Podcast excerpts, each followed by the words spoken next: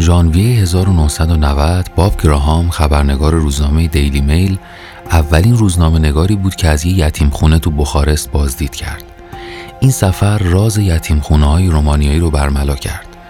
بعدها گراهام تو یکی از گزارشاش نوشت آدم وقتی وارد یه جایی میشه که پر از بچه است انتظار داره کلی سر و صدا و جیغ و حتی گاهی گریه بشنوه اما اونجا با اینکه بچه ها بیدار بودن تو رخت خوابشون دراز کشیده بودن گاهی دوتا رو هر تخت گاهی سه تا و همینطور خیره به سقف نگاه می‌کردن. بی صدا ترسناک بود. گراهام بعد از اولین بازدید شروع کرد به افشای تاریخ کابوسوار پرورشگاه های رومانی.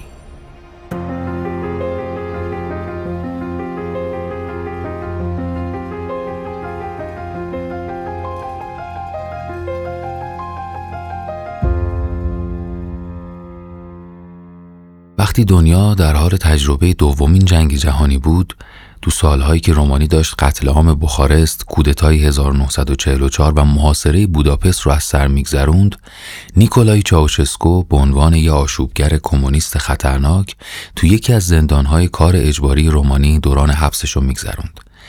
زندان برای نیکولای فرصت مناسبی بود تا با خوندن نوشته های مارکس، لنین و استالین استخونبندی محکمتر و دقیقتری از حکومت دلخواهش رو تو ذهنش پی‌ریزی کنه. جنگ جهانی که تموم شد، گیورگیو دژ رئیس جمهور وقت رومانی تصمیم گرفت به زندانیایی که تو سالهای حبس به آرمانها وفادار مونده بودن پاداش بده. سهم چاوشسکو هم از این ماجرا صندلی وزارت کشاورزی بود. سالها بعد با مرگ گیورگیو دژ حزب کمونیست تو کشور بدون جانشین دچار خلای قدرت عجیبی شد. درگیری بین اعضا بالا گرفته بود که چاوشسکو به پیشنهاد اعضای ارشد دبیرکل حزب کمونیست رومانی شد. از اونجایی که نیکولای به شدت علاقه داشت به عنوان یک رهبر سیاسی دوستانه تو کشورهای دیگه شناخته بشه رابطه خوبی با دنیا برقرار کرد. از بریتانیا و امریکا تا اسرائیل و جهان عرب. کنار این تصویر بین المللی تو صحنه داخلی اقتصاد کمونیستی سفت و سخت رو پیش می برد و البته تا حدی هم جواب گرفته بود. استانداردهای اجتماعی اواخر دهه 60 میلادی تو رومانی به شدت رشد کردند. تا اینکه تو سفرش به چین با ماو زدونگ رهبر کمونیست این کشور ملاقات کرد.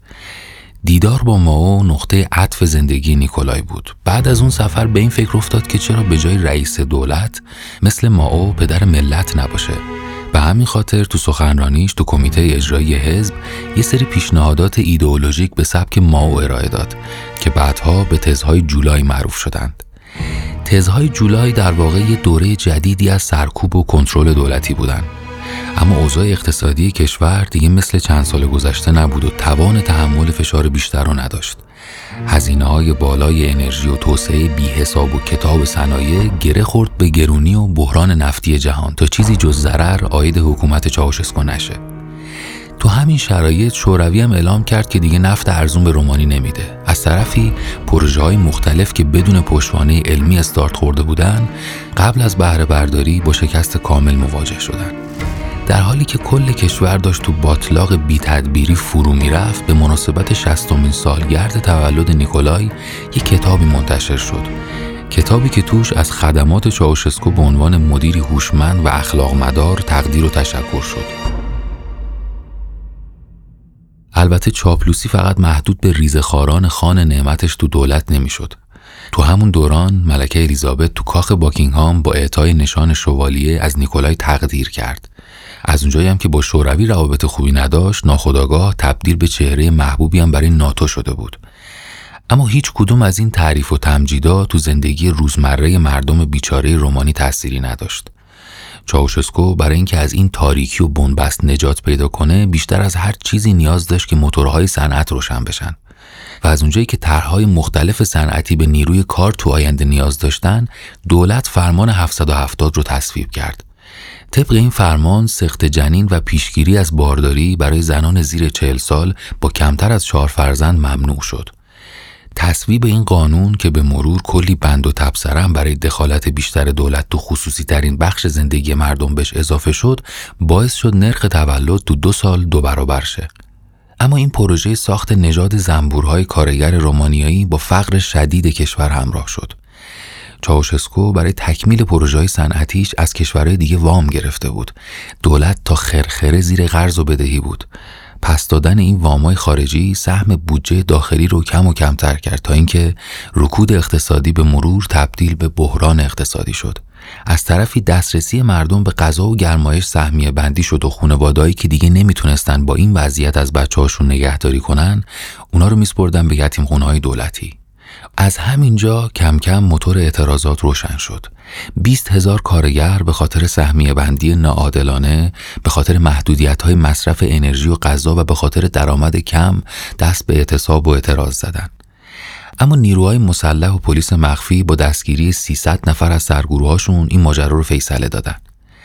سالها گذشت ولی این آتیش زیر خاکستر هرگز خاموش نشد. اعتراضات بعدی چاوشسکو رو مجاب کرد یه سخنرانی ترتیب بده تا یکم جو کشور رو آروم کنه. 21 دسامبر نیکولای با همون جست همیشگیش رو بالکن کمیته حاضر شد و باز همون حرفای تکراری رو زد. حضار که گوششون از این حرفا پر بود با داد و فریاد سخنرانیشو قطع کردن. چاوشسکو تلاش کرد جمعیت رو یه جوری آروم کنه اما انگار بی تاثیر بود. تلویزیون رسمی رومانی که انتظار این اتفاق نداشت چند دقیقه از این ماجرا رو پخش کرد. تصاویر تلویزیونی قطع شدن اما تو محل برگزاری قصه ادامه داشت. انگار تو اون لحظات به ذهن چاوشسکو رسیده بود که در مورد افزایش دستمزد کارگر صحبت کنه اما مردم بی توجه به حرفاش فقط فریاد می زدن. محافظاش وقتی شرایط غیر عادی دیدن بلافاصله نیکولای و همسرش النا رو از پشت بوم ساختمون کمیته با هلیکوپتر فراری دادن. تو همین اوضاع به هم ریخته واسیل میله وزیر دفاع کشور خودکشی کرد. با اینکه دولت مرگ وزیرش رو به عنوان یه ترور گزارش کرد اما با این اتفاق بخش عمده ای از ارتش وفاداریشون به چاوشسکو رو از دست دادن. نیکولای تلاش کرد تا دوباره کنترل اوضاع رو دست بگیره اما دیگه دیر شده بود. ارتش بلافاصله وارد عمل شد و بعد از دستگیری یه دادگاه صحرایی تشکیل داد. نیکولای و همسرش به جرم جمعآوری غیرقانونی ثروت و نسل کشی به اعدام محکوم شدند حکم اعدام بلافاصله اجرا شد. بعد از مرگ چاوشسکو در مؤسسات و یتیمخونه های کثیف و شلوغ رومانی برای اولین بار باز شد. هزاران بچه برهنه و گرسنه اونجا زندگی می‌کردن در حالی که تمام شبانه روز و تو زباله های خودشون غلط میخوردن.